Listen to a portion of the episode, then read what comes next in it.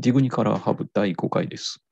先日ですね、むちゃくちゃ面白い本を読みまして、えっと、タイトルがですね、未来は決まっており、自分の意思など存在しない心理学的決定論という本で、え著者は瀬野武春さんという方なんですけど、まあ、この本がほんまにめっちゃ面白くて、えっと、まず第一章のタイトルが、知獣意志と決定論ということで、そこでリベットの実験っていうのを取り上げてて、えっと、まあ、この実験、詳細ははしょるんですけど、どういう実験なのかというと、人間が体を動かそうと意識したときには、意識より先に体が動いているっていうのを明らかにした実験なんですね。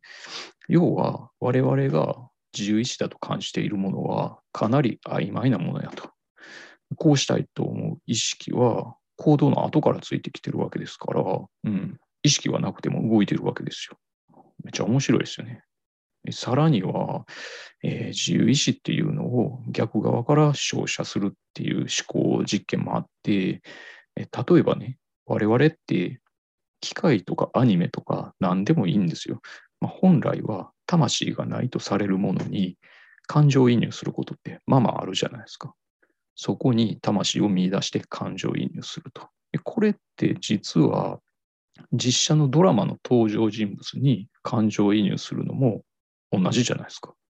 実写ドラマの登場人物って実際には存在してない。嘘の存在なんやから。じゃあそこからもう一段ね、その境界線を移動させると、今度は実際に目の前に存在している他者はどうやねんってなってきません？めっちゃ面白いですよ。実際に目の前にいる人も結局はその自分じゃない他者イコール本当は何も知り得ない存在なわけでその人が考えていることって自分の心を投影しているだけに過ぎないんじゃないかってなりません？面白すぎますよね。えとにかくこの心を投影するっていうのは、まあ、なかなか重要な話で、えっとね、あのスティーブン・ピンカーっていう人が書いた「暴力の人類史」っていう本があるんですけどその中でね、えー人類の歴史においてその暴力性が著しく減少したタイミングがあってそれは創作物が社会に浸透することで他者にも自分と同様に心があると認識したタイミングで暴力性が減少したっていう記述があったりして、まあ、うん、本当になんか重要な何かだと思うんですね。で、まあまあ、そんなこんなでね、瀬能さんの本をきっかけにいろいろ考えてたんですけど、これちょっとね、あの、この度完結した新エヴァンゲリオンについて表していったら、なんかその辺に触れることにならんかなと思ったんですよ。だってエヴァってね、まずアニメじゃないですか。中身は自我にまつわる話やし、さらに言うと、創作そのものについて触れる話でもあるし、だから、まあ、すごいいい題材なんじゃないかなと。まあ、結果、どういう話になるか、今の時点では分かりませんけど、とりあえず、瀬能さんの本のタイトルに習って言うと、未来は決まっていますから、あんまし気にせんと始めたいと思います。はい。ではよろしくお願いします。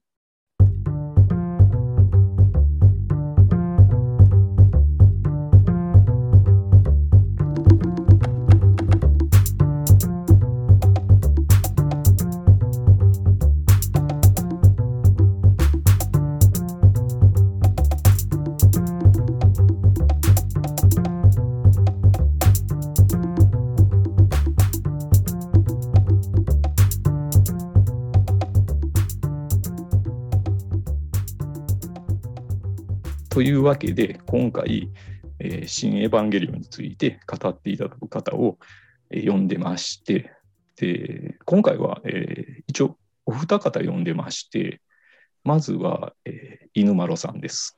こんにちは。またまたの、えー登場で、えー大変失礼いたしますが、はい。あの今日はよろしくお願いしまよろす。しくお願いします。はい。であともうお一方がですね、えーとですね、先ほどから、えー名前を挙げさせていただいております。え ー未来は決まっており、自分の意思など存在しない心理学的決定論の、えー著者である 瀬能武春さんです。はい、こんばんは。よろしくお願いします。ありがとうございます。嬉しいです。とても楽しみです。あの瀬能さんが出られてることには一切触れずにそのまま行ったりしてもちょっと衝撃かなって思ったりもするんですけどあれなんですよね。瀬能さんがあの犬丸さんのご友人でいうことで。そうですね。はい、犬丸さんともう親しくさせていただいていて、で犬丸さんが出た回とか聞いたりとかしして、あのニコライさんのテラマンの下りとか、ラセーヌの星の下りにちょっと感銘を受けまして、もう犬丸さんにちょっともう、あのなんとか私も見たい、で出させていただけないかっていう、ちょっと無理やりなお願いをさせていただいて、つないでいただいたって形ですね。まさかですね。いやこんな光栄なことはないですいやいえいえ。ありありがとうございます。犬丸さんもありがとうございます。いえいえいえ。まあ、あの一応そのなんかあの瀬能さんの肩書きとかも伝えといた方が。そうですね。ぜひ瀬能さんの方からはい。今、現職は九州大学の、えー画像設計学科っていうところで准教授っていう仕事をしてます。それで、えっとえー心理学の博士号を持っていて、えーおそれで、はい、それで一応、そのなんだろう、心理学の教員なんですけど、うちの専門は、何ですかね、アート系の学部にいるので、アート系の現場であの心理効果みたいなの、映像表現の心理効果みあたいなのをー教えていますね。例えば、例えばあの、まあ、え後でエヴァにもつながると思うんですけど、エヴァの中で、あのタイトル画面ってあの市川崑監督はいへの、はいはいああいうのがあの今の若い子ってえあれをあのフォーマット見るとエヴァだって思うんだけど、なるほど。そのに市川崑があるっていうのは知らなかったりすあるんですよ。ー。市川崑のあの犬神家の一族はあのルパン三世のねあの一連の音楽の作曲家と同じで実はあそうなんですね。そうなんですよね。だから市川崑っていうのはエヴァともつながってるし、はい。えールパンともつながっててなんかすごくそこら辺のなんて後でもう一回喋りたいんですけど、まあ、サブカルチャーの一連のなんていうんですかねつながりみたいなのを感じる源流。はい源流にありますよね。ちょっと今、作曲家の名前がすぐ出てこなくて。えルパンと同じだったら大野裕二じゃないですか？そうそう、大野裕二だ、大野裕二。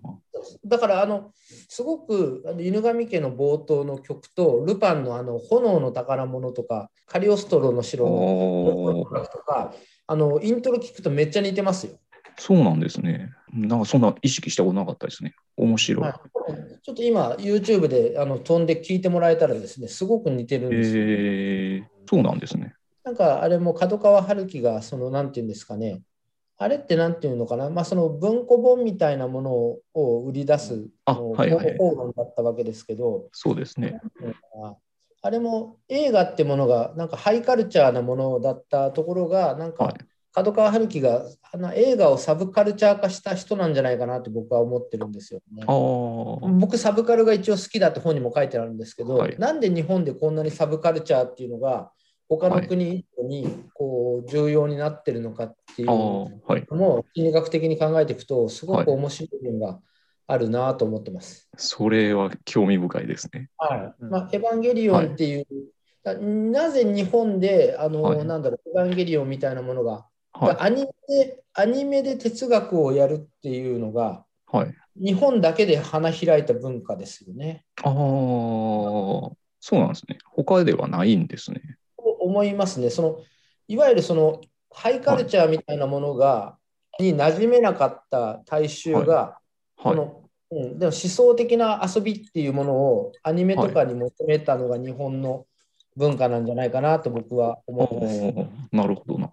そもそも僕らはそのサブカルチャーがある時代しかわからないんで、はいはいはい。もともとそのハイカルチャーとその大衆文化が分かれてた時のうんハイカルチャーの存在っていうのがどうなんでしょうねう。いまいち分からないとこがあるから。面白いな。はい明治維新より前に芸術っていう言葉はなかったわけですよね。芸術っていうのはアートっていう英語に対しはいて。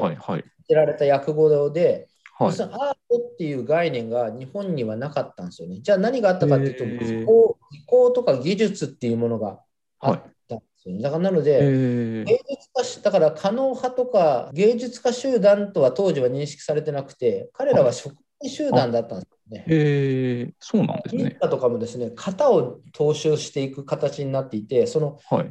作家性というか作家の思想を、はい。えー表現するという文化が日本にはなかったわけですよね。えー、あったんでしょうけど、作家の思想をはい。絵にするっていうのは、まあ、多分横山大観ぐらい、だから明治に入って、はい岡倉天心がに芸大を初めて作って、それの一期生の横山大観ぐらいから、多分なんだろう、自分の思考、思想っていうのをアート表現に入れていくんだっていう時代が来たわけですよね。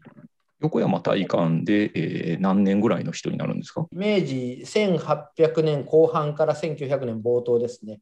ただ、横山大観は戦中も生きてるんで、はい。なので、1900年代ぐらいから戦中ぐらいだと思ってもらえればいいんじゃないかなと思いますね。とりあえず、その芸術っていう言葉が出てきたタイミングと合わせて、うんうん。横山大観も活動をしていたという認識で大丈夫なんでしょうかね。はい、えーでそれより、例えばでも、印象派っていうのは1800年代だから、それよりやっぱちょっと遡るわけですよね。はいはいはい。印象派よりもっと前にクールベっていう作家がいたりとか、はいはいはい。作家が作家性で、作家性というか、その自分の思想を絵に落とすっていうはい。のが、多分西洋美術だと、フランス人だとクールベっていう人が、ははい。あのオルナンの埋葬とかあの、はい。一般市民を超大きく描くっていうことですごいインパクトを与えてはいはい。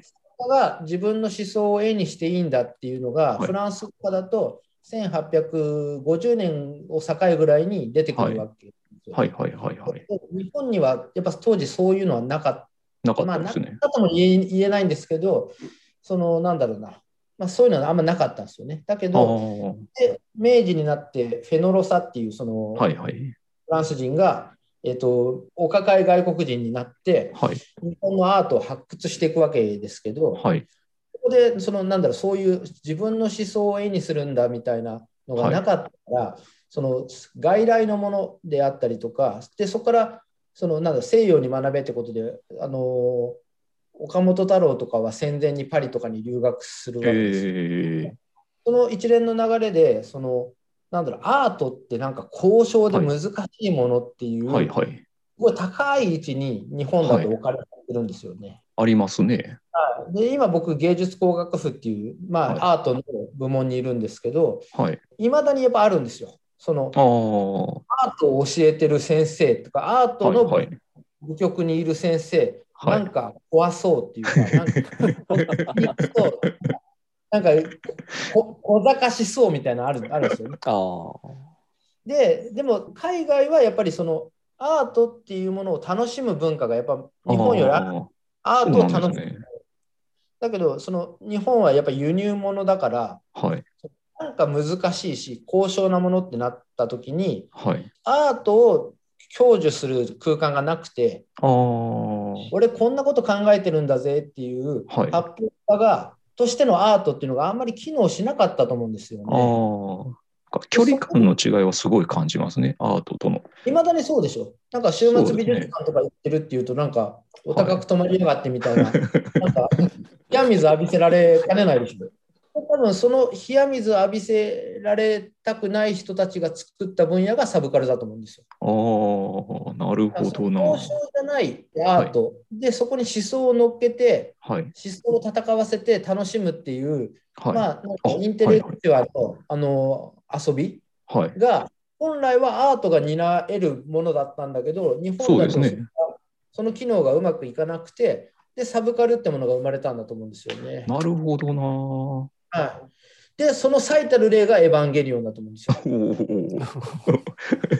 なるほど。あんなのもう完全に哲学じゃないですか。そうですね。でしょ？あんなのもうはい思想じゃないですか。思想ですよね。もうほぼアートだと思うんですよね。はいで、庵野秀明さんのね、あのドキュメンタリーとか見ても、はい。本当本人が命削って作ってるっていうはいはいサブカルという体だけど、もう全然娯楽じゃないわけですよね。そうですね。本人が、ね、命削って作ってるっていうぐらい、本当になんだろう、彼の思想をぶつけてるわけですよね。そうですね。これって多分なんだろう、すごく日本特有の不思議なサブカル空間っていうのをあ日本にーあって、なんか僕はでもそういう日本に生まれてすごい良かったなと思って思いますけどね。確かにそうですよね。日本のサブカルチャーは、割と制作者がそういう感じになる人っていうのは多いし、ね。環境的にも追い込みをかけて、うんそういう状況になってるみたいなうん 印象もちょっとありますね。そう言われると。日本になんでこんな漫画が流行ったのかっていうと、手塚治虫がいたからだとかって言われますよね。言いますね。要するに、でも手塚治虫も最後の方はもうほとんど視力失ってて、で、癌で死にますけど、はい。作業風景見てると、宗像志功みたいにこうすごいはいはいはい。精査してこう書いてるわけなんですけど、はいはいはい。多分手塚治虫ってハイカルチャーの文脈でいけた人だと思うんですけど、多分日本だとハイカルチャーで思想をぶつけるよりも、はい。サブカルチャーにおいて思想をぶつけた方が訴求するっていうのを、訴求するんだ、一般の人に訴求するっていうのに、あ多分手塚治虫は気づいていて、だから彼の漫画ってもう哲学じゃないですか。はいはいはいはい。なんかそういうふうに思うんですよね。結構あれちゃいます？手塚治虫も自身のルーツにあるものって、宝塚うん文化がルーツにあると思うんですね。ではいはい宝塚文化も割と異形なものじゃないですか。サブカルチャーとしてうん。見られるものやと思うんで、はい、思いますね。ももともと温泉宿場町にあった、はい。宝宝塚って温泉宿場町で、はい、そこにあれですもんね、そのはい娯楽施設を無理やり、無理やり作ったんですよね、あれ。芸妓さん、芸妓さんの延長みたいな場所をそう作ったわけなんですよね。まあ今そんなこと言うと、宝塚ファンから叩かれちゃう。でも、まさにルーツは、ルーツはそうですからね。ハイカルチャーみたいなものじゃなくて、はい自然発生的なサブカルチャーですよね。もともと欧米から見たときは、その日本の文化はもちろんサブカルチャーとして見られるんやけど、それが日本の中では便宜上サブカルチャーと呼ぶけど、うんサブカルチャーとしては機能してないという。わかんないですね。だから、サブカルチャーとして便宜上呼んでるけど、本来アートとしてアートとしっていうことだと思うんです方よ、がいいんかもしれないですね。本来はアートと呼ぶべきものだったものが、はいはい。えっと、便宜上に国内だとサブカルチャーと呼ばれていると。はいはい。でだからだから変なことが起こっていて、フランス人のオタークみたいに呼ばれてた人って、はい、あの漫画はアートだっていう認識で結構言うわけですよね。だけど、日本人はサブカあくまでサブカルだからっていうので、その漫画をアートだと言ってこう礼賛するフランス人みたいな人にきょとんとなってたわけですよね。ああ、それまさにあの浮世絵とかと同じ状況かもしれないですね。そうですね。あーうんうんうん面白いな。ゆうまろさん、その辺、海外のコミック事情と日本のコミック事情で見たときに、なんかこう捉え方の違いとか。えー、なんだろう。あったりするんいや、ですか？ね今、はい。いやいや、なんかね、あの今すごくこう、なんていうか、アカデミシャンのちゃんとした人のね、話の後に、こう、なんか、どんなことを言ったらいいものかみたいなね、感じなんですけどね。いや、あの、なんでしょうね、ちょっと漫画は、あのね、えっ、と、漫画についてはちょっとわかんない部分もあるんですけど、はいえっ、と、多分さっきの話ってね、あの、まあ、小説とかで考えるともうちょっと分かりやすいのかなっていう気もしていて、分かりやすいってちょっとあれだな。あの、ほら、あの、まあ、つまり明治維新が起きて、えっ、と、はい夏目漱石とかさ、あとあの、ああ、えっ、と、模様街とか、まあ、留学に行ってたわけじゃないですか。はい。うんで、まあ、夏目漱石とかは、まあ、特にその文学のね、あれで言ってたわけで、で、それってその国のお金で文学を学びにイギリスに行ってたわけじゃないですか。うんうんうん。でそれはやっぱり、えー、とそれまでの、とまあ、例えば浮世草子とかまあなんかそのいろんなお話とはちょっと別のものが必要になったわけですよねきっと明はい治時代はいはいうんまあ、それはつまり大文字の文学っていうことだと思うんですけど、でだからそれをやっぱり海外から輸入しなきゃいけなかったっていうことなのかなとは思うんですよね。うーん。でそうなった時にとはいえ例えば、えー、と明治時代に、えー、と原文一体を作った、えー、と双葉亭指名とかは、うんうんうんあれは三遊亭、えー、と園長かな？のあのえーとまあ、つまり落語家さんの、あの文体とかを、えー、とベースに作ったりとか。へー。あそうなんですね。あそうですそうです。はい。えー。あとはあだからあの明治の初期の文学には、えーとまあ、その三遊亭園長がすごく影響を与えてるんですよね。で、まあ、あとえー夏目漱石なんかもあの落語とかあと,、えー、と江戸時代の文学の教養がものすごくあったりとかえーしていて、えーとまあ、文学っていうかだから、えー、ともっと浮世草子みたいなやつ、うん。えー。うん、そうそう。そういうののね教養がものすごいある人でうんでだからそのなんていうかな日本のいわゆるそういう文学とかのベースの部分にはそういうその娯楽であったりとか、えーとうん まあ、何かみたいなのが多分入ってるってことだと思うんですよね。ううんん、だからまあその日本でいうところの芸術となんていうかな芸術みたいなのがあってサブカルチャーみたいなのがあってっていうところの、まあ、ある種の二層構造みたいな中はそういうその明治時代になって、えー、とうん海外の芸術を輸入したっていうのうんがやっぱり絶対ベースに、うんうんうんあのまあそれは文学とかでもあるのかなっていう気は、うんうんしていますし多分そういうその残りがみたいなのが、えーとまあ、漫画とかにもあるような気はしますよね。うんそうそうそう。うん。まあ、全く何のエビデンスもない話ですけどね。はい。文学性、日本のアニメーションは文学性をすごい持ってると思いますね。特にあの私小説性っていうのをすごい高い。エヴァでいうと、あれは完全に私小説ですよね。詩小説ですよね。シンジ君とは若い頃の自分でしょ？あの、はいあの。そして、碇玄道なんてまさにミドルクライシスの自分だと思う。そうね。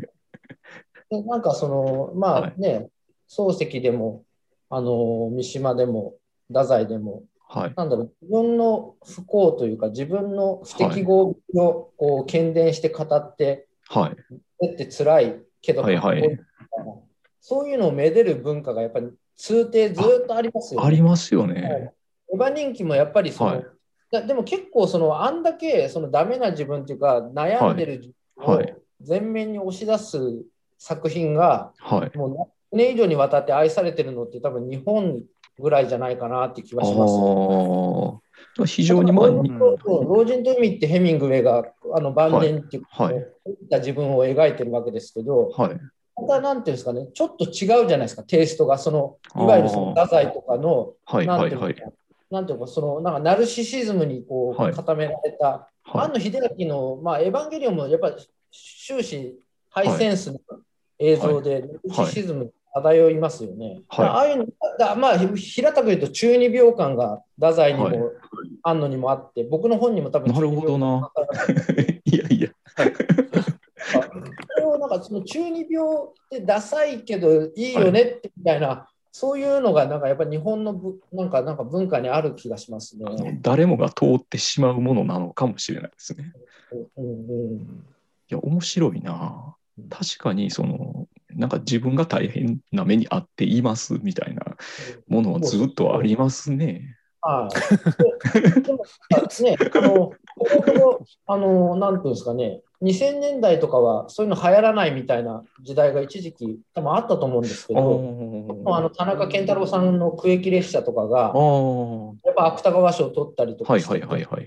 やっぱりそのリバイバルするんですよね、その辛い自分、はいはい。常にあると。ナルシシスクにかか 語るっていうのがですね。はいはいはい。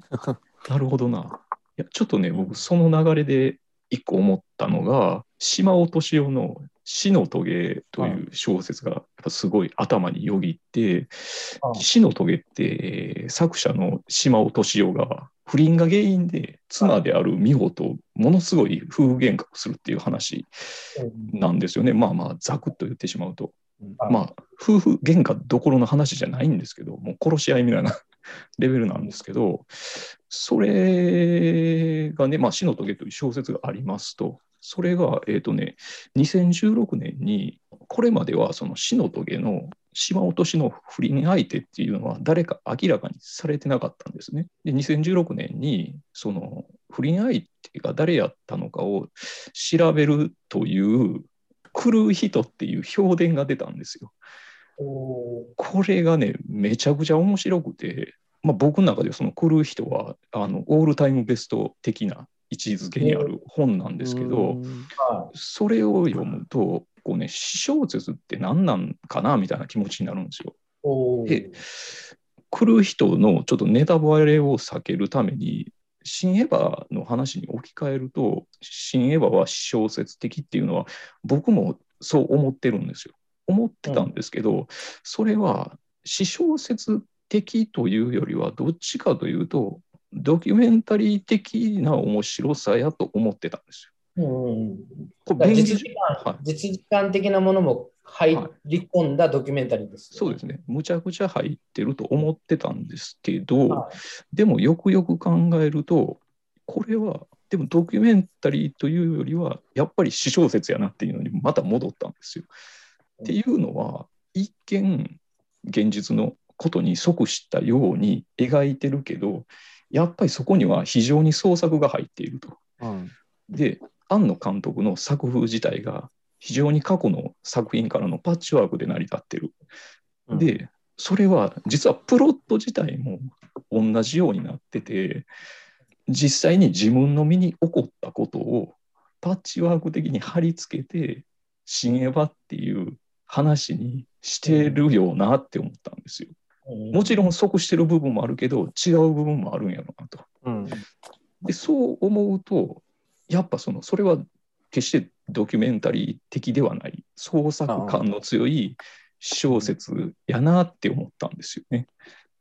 でそそれをねちょっとさらにちょっともう一段考えるとその瀬能さんの本に書かれてた話で意識っていうのは情報でしかないって書かれてたじゃないですか。まさにそれやなと思ったんですよね。エヴァっていう作品も情報の集合体でその一個の意識になってると。それってエヴァが先なのか庵野監督が先なのか、どっちがどっちなんか実は分からんぞってなってきたんです。分かっていただけます？す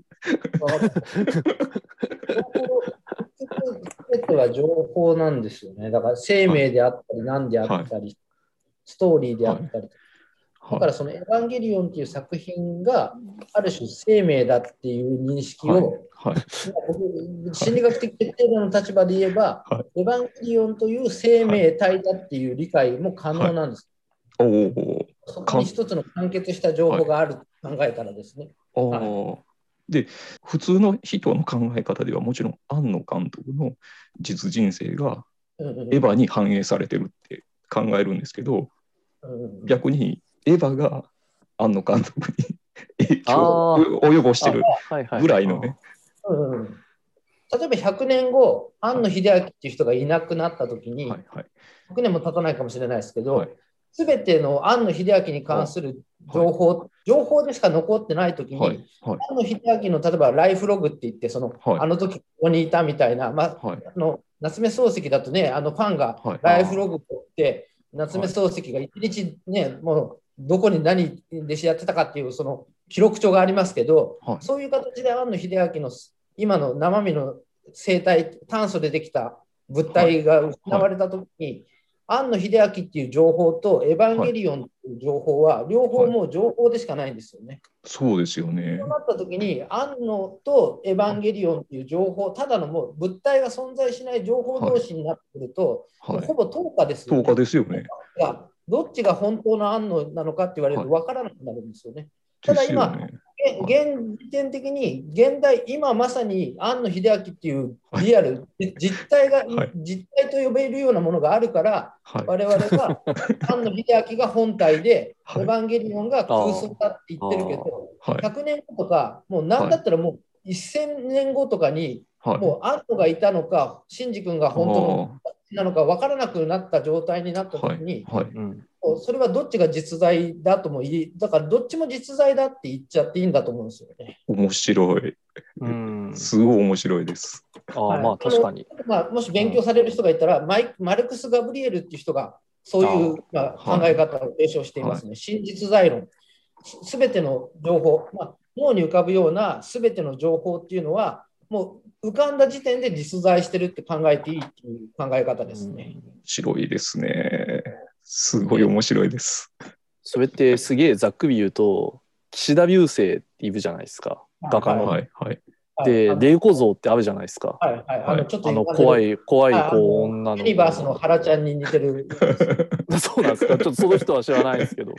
あの、ほら、多分岸田流星は分かんないけど、日本画の、なんていうか、その明治以降の芸術の世界の中では、それなりの文脈を持って語られてるんでしょうけど、はい。まあなんか僕全然知らないんで、あの怖い玲子のお父さんみたいな、そういうイメージじゃないですか。はいはい。そういう話ですかね。いや、そういうことだと思います。うん。あんのもだからそういう扱いになるってことでしょ。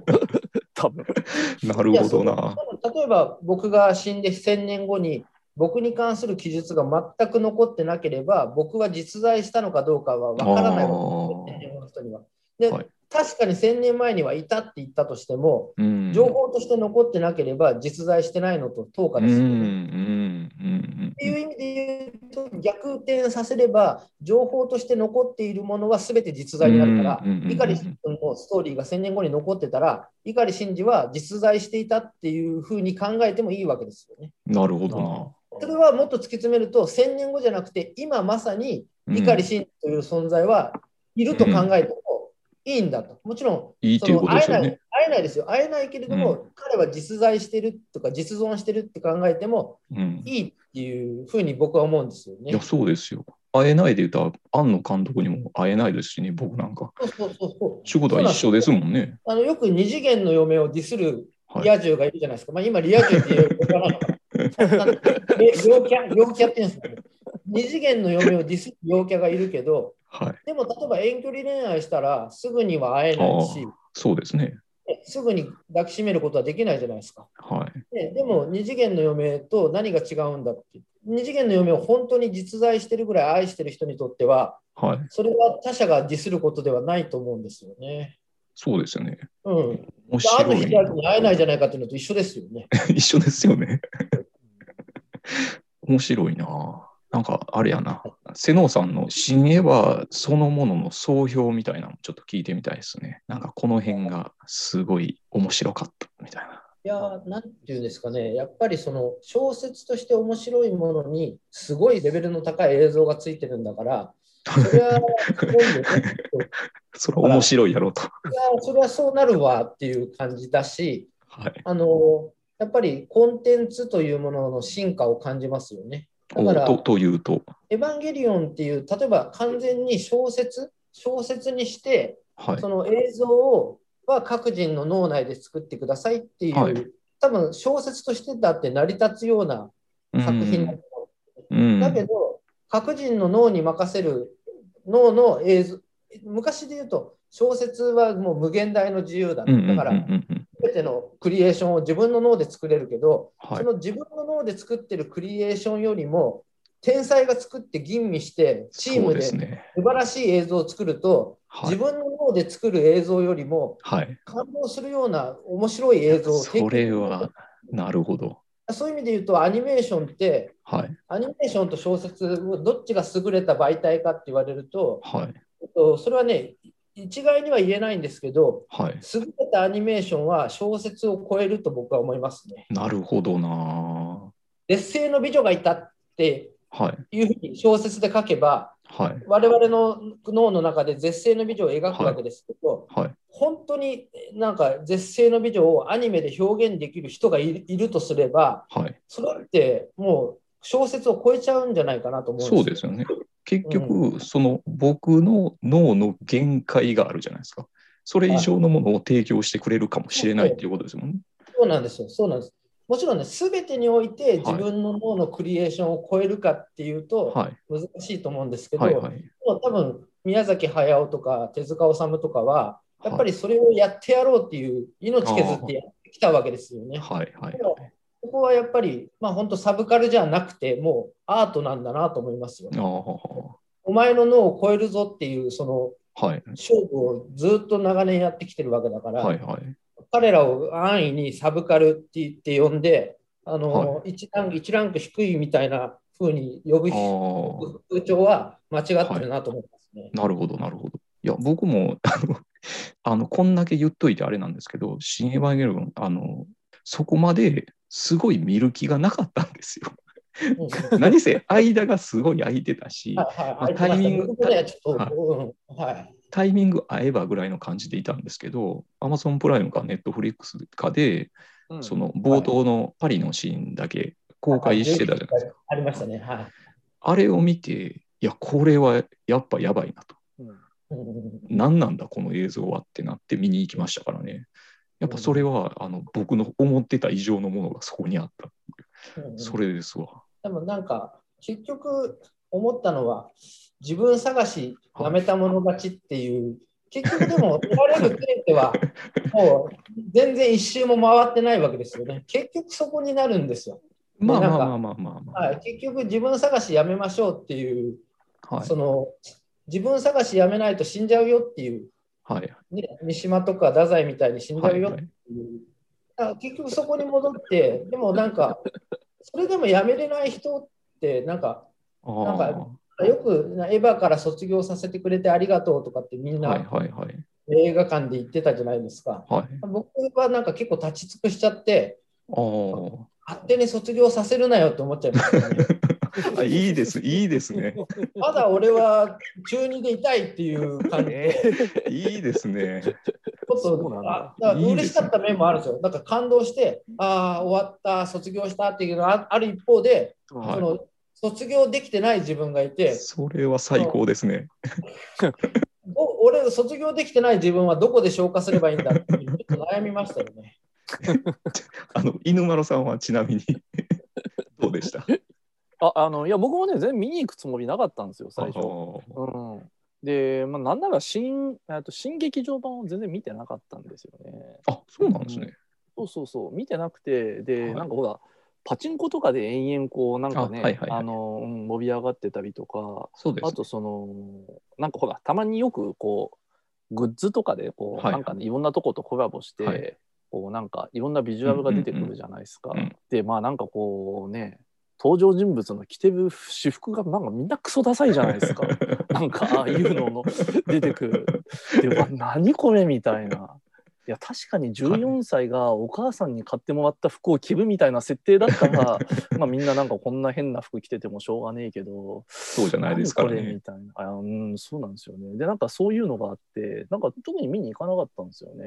そうなんですね。うん、でまあなんか最初のあのなんていうか最初の方のテレビシリーズとかは一応まああの当時大学生の頃見て、えーとはいあと、えっと「エンド・オブ・エヴァンゲリオン」はまあ一応2回ぐらい見てすげえなと思ったっていう。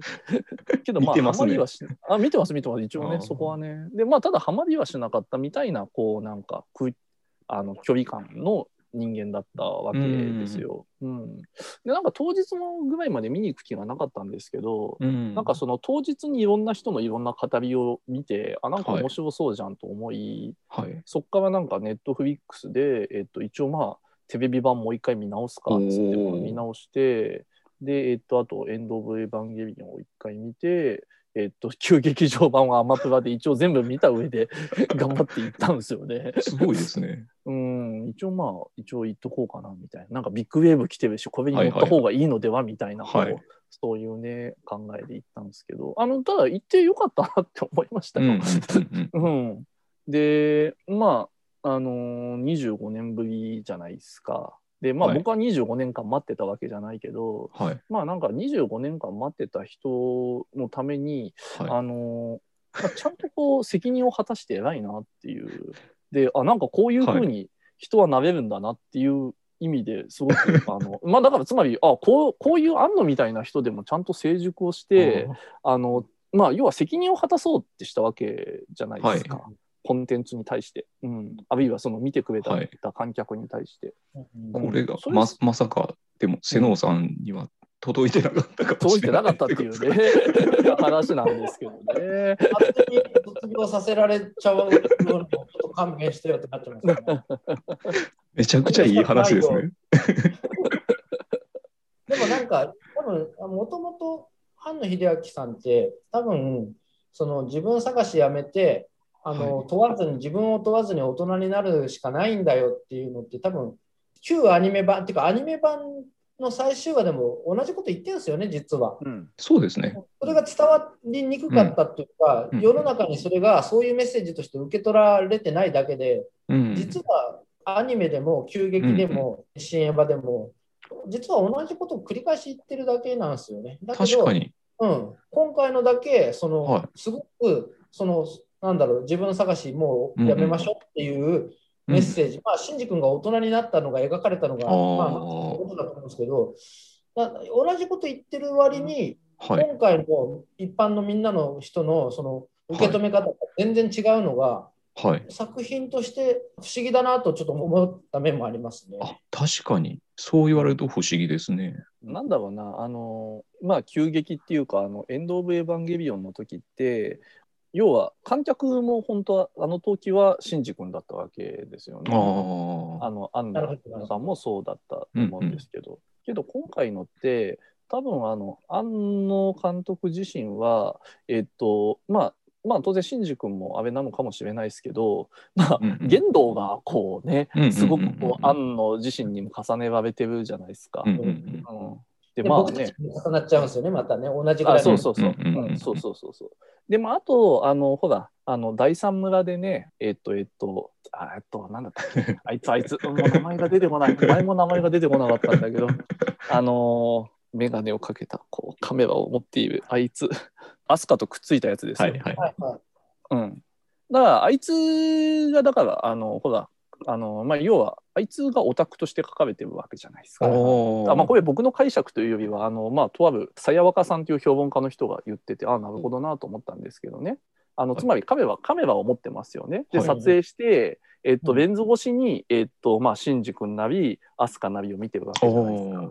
おでだからあれは要はそのこの観客見てるオタクのお前たちだよっていうことなんですよ。うんでつまりシンジ君の話は、はい。えっと、君たちの話じゃないんだよっていうふうに言ってるんじゃないかっていうようなあのそういう見方ができるって言っててあまあ確かにそれはそうかもなと思いました。ちょっとでもそれは面白いですね。うん、そうそうそう。うん、面白いなでだから、うん、でだから、えっとはい卒業をしろっていうよりも、はい。まあそのオタクの人たちは、まあはいオタクの人たちで別はいにその、なんていうかなやめることは あって、まあオタクであることはオタクであるとして日常を送ればいいのではっていうことなんじゃないっていうような解これ釈をしていてこれは面白いぞ。面白いぞ。う僕の新エヴァを見た感想は、まず一番でかかったのは、そのアスカをえそちらに押し付けた形で終わるんみたいなのがめっちゃ思ったんですよ。あケンケンね。ケンケンにね。あうん、ケンケンケンケンケ要はそのまあまあミヤムーと庵野監督が実際にどんな関係にあったかは知らないですけど伝え聞くところではまあそれなりの中にあったようにちょっと聞くこともあるじゃないですか。うん。でそういう関係にあった人が声優をやってたアスカを最終的に、いや昔は好きになってくれてありがとう。でも今は僕はすごいいい人がいるからあなたはケンケンっていういい人がおるからそっちに行ってもらったらいいよ。そっちで幸せになってねって言ったらうん。割と投げっぱなしにするじゃないですか。うん。その投げっぱなしした先のケンケンっていうのがそのオタクって言われる人の象徴やとしたら、うん。それは非常に面白いですよね。うん。なんかハマりますよね。うん。うん。そうそうそう。で自分はあのちゃんといい奥さんいるんでこちらと頑張っていきます みたいな。うん。なんかそのオタクたちが宮村優子さんっていうのを、はい。なんだろう、等身大で見れてないっていう、その若いままでプレイできてるっていうところもメタメタファー的ですよね。そうそうなんですよ。うん。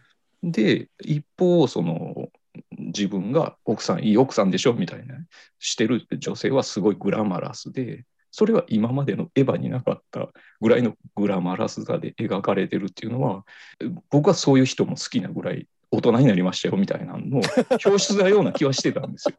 で僕はそれがすごい気持ち悪いなって思ったんですよ。あでもうん気持ち悪くていいなって思ったんですよ。それはやっぱり私小説的に全然正しいし、よくここまでさらけ出すよなっていうので、すごい面白く思ったっていう。うんはい。なんか多分今の話って、えっとはいい、くつかなんていうかな多分整理する必要があるかなっていう気がはいはい。ちょっとしていて、えっとまあまず一つは飛鳥の役割をと、まあ、整備しなくちゃいけなかったっていうのはすごいその通りだなと思ってて、つまりえ一作目では飛鳥は他者性の象徴になったわけだったじゃないですか。でただまああの新しい、えっと「エヴァンゲリオン」が始まってまあ知ってる話ですからね言ってみたら。うんうんうんうん、他者性を作るのってやっぱりすごく難しくてそこでまあ新たに他者性が導入されて、まあ、あのマリさんが出てきたってうんうんいううんことなのかなっていうのが一つとそうなった時に、まあ、アスカを、えー、とどういうふうな扱いにしなくちゃいけないのかっていうのはすごく 普通に考えるとはいまあ難しいみたいな。難しいですよね。うんそうそう。で、まあなんか、一番最悪なのって、あの、一部そういうふうにね、あの怒ってる人もいましたけど、あの、は要は、エヴァス急激がシンジのハーベム物語みたいな形で、ああの感じてでそのハーベム物語が破綻したみたいな形で怒ってる人たちってやっぱりいるわけですよ。へえ。そうそうそうそう。うん、なるほどね。全員信じに向いてくれてなくなっちゃうってことはいはいはいはいはい。そして最後リア充みたいななんだこいつはみたいな風に怒ってる人っていうのが意外といて。ええ。まあビビるみたいな。いやそうなんですよ。あのね僕驚いたのがねあなんか話どんどんずれてっちゃいますけどね驚いてたのがあの、えっと、当時の妹さんいるじゃないですか。はい。はいはうん、あのなんか戦艦に乗ってみんなと一緒に戦ってた人、うんあの、うん真珠をちょっとその最初面倒を見るみたいな雰囲気だった人、うん、あいつとくっつくのではみたいな形でなんかこの謎、うんそうなんか謎妄想を膨らましてる人たちとかね ネット上に結構いたんですよ。結構ですか？いや結構いた意外とねいたんですよ何人かあの、えー何個か見つかけてちょっとびっくりしたんですけどマジすかってごいうのが、うん、一つと。想像力豊かですね。想像力豊かですよね。いや、そうそう。だからどうしてもそういうなんかハーベルものにしたいんだな、みたいな